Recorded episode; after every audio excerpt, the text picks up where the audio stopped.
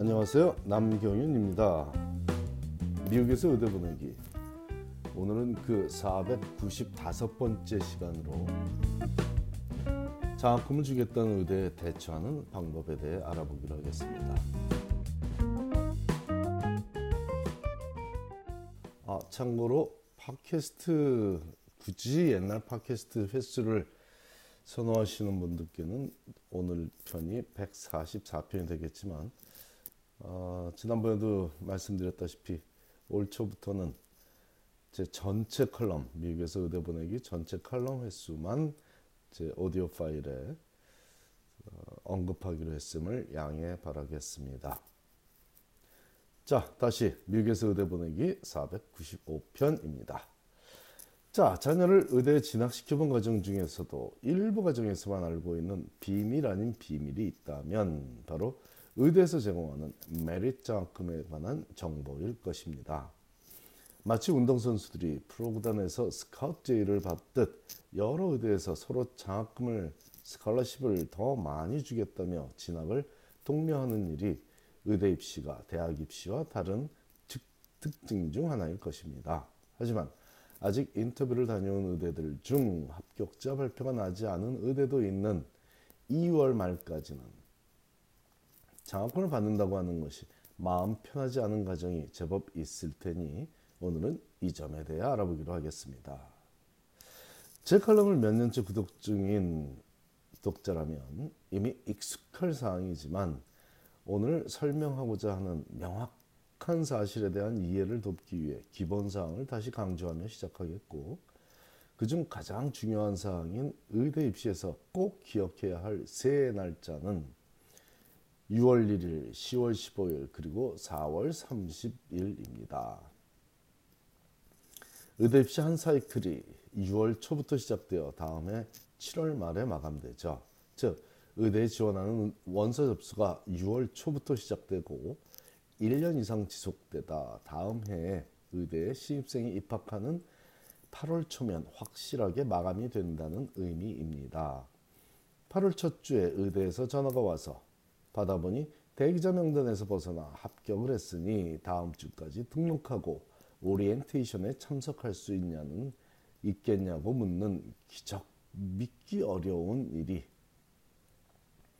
기적은 아니지만 믿기 어려운 일이 지난 10여 년 동안 제가 지도한 학생들 중 3명에게 일어났으니 절대로 실수나 기적은 아니고 그저 드물지만 있을 수도 있는 일이라고 이해하면 되겠습니다.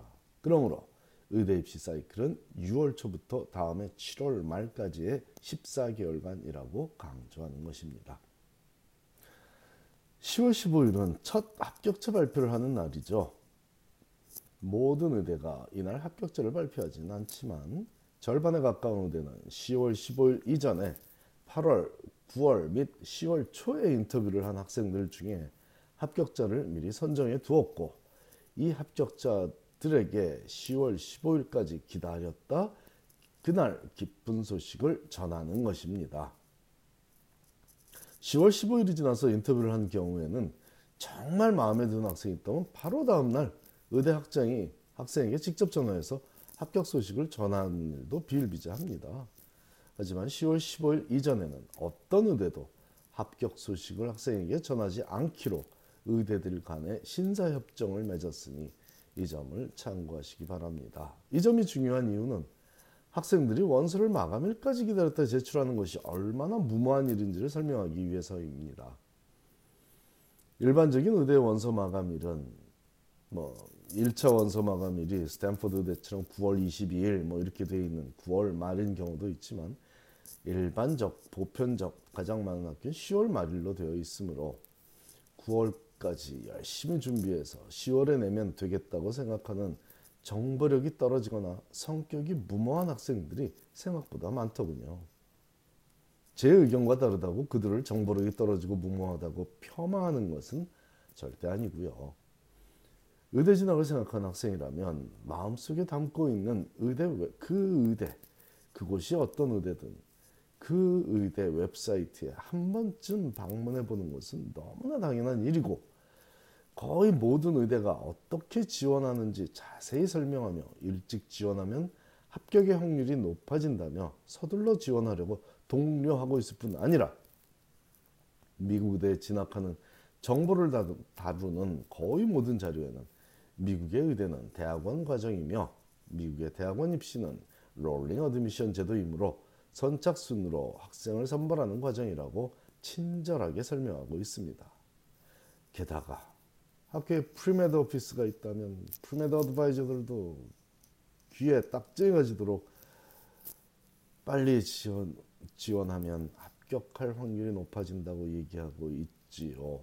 여기에 제가 사족을 붙여 설명하기를 하버드 의대나 컬럼비아 의대처럼 rolling admission이 아닌 것처럼 보이는 의대 다섯 군데도 먼저 지원하고 먼저 인터뷰한 학생들의 time management 능력을 더 좋게 평가하므로 다른 모든 의대와 마찬가지로 6월 초에 지원하라고 하고 있습니다. 이는 거의 천기술에 가까운 정보이므로 이런 극소수의 최고 명문 의대들은 차치하더라도 일반적인 거의 모든 의대가 빨리 지원하면 합격할 확률이 높아진다고 하는데도 늦게 지원하는 무모한 성향이거나 쓸데없이 자신만만한 성향이면 차라리 자기애, 자기를 사랑하는 마음 하나는 인정해 줄 수도 있지만 이런 사실조차 몰라서 늦게 지원한 학생은 정보력만 떨어지는 것이 아니라 의대 진학 자체에도 큰 관심이 없을 확률이 지극히 높은 학생이니 이런 학생이 의대에 진학하지 못하는 건 차라리 우리 사회 전체를 위해서는 긍정적인 일이 되겠습니다. 마지막으로 4월 30일은 학생이 그해 8월에 진학할 의대를 최종 결정하는 마지막 날입니다. 의대에 합격하는 일은 어려운 일 맞지만 합격하는 학생들은 대부분 여러 곳의 의대에 동시에 합격하죠. 의대 입시에서는 부익부, 빈익빈 현상이 두드러지는데 그만큼 열심히 준비한 학생을 제대로 알아보는 의대가 많다는 의미이기도 합니다. 합격생 중에 특히 매력적인 학생들에게는 학자금 지원 제도를 통한 financial aid를 통한 학비융자 말고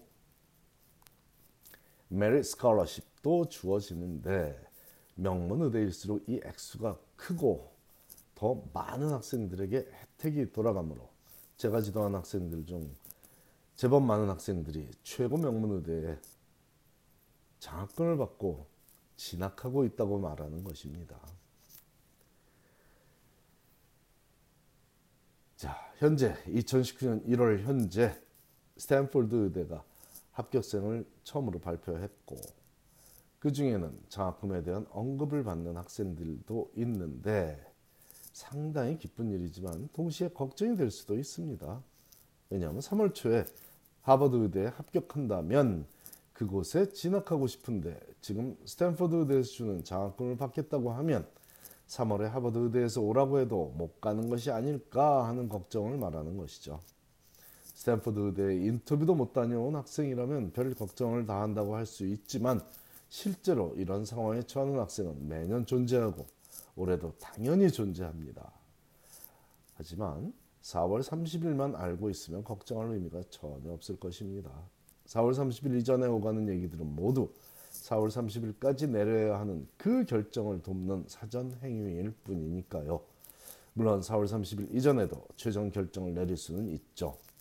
약 100불 혹은 150불 정도 하는 디파짓을 단 한 곳의 의대에만 보내며 그곳을 제외한 다른 모든 합격한 의대에 진학 포기 의향서 즉 withdrawal letter를 제출하면 됩니다.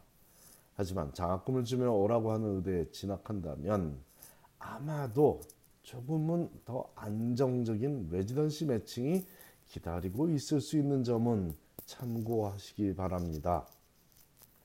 적어도 해당 의대의 병원에 매칭될 확률은 상당히 높을 것입니다. 그 정도로 욕심나는 학생들에게 장학금을 주겠다고 하는 것이기 때문이죠.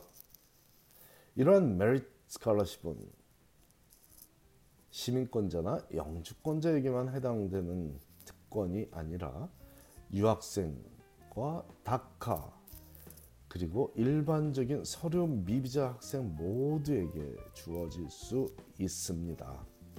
열심히 살아왔고 해야만 할 것들을 잘 했으며 앞으로 인류를 위해 이바지할 것이 확실해 보인다면 현재 신분은 아무런 제약이 되지 않죠.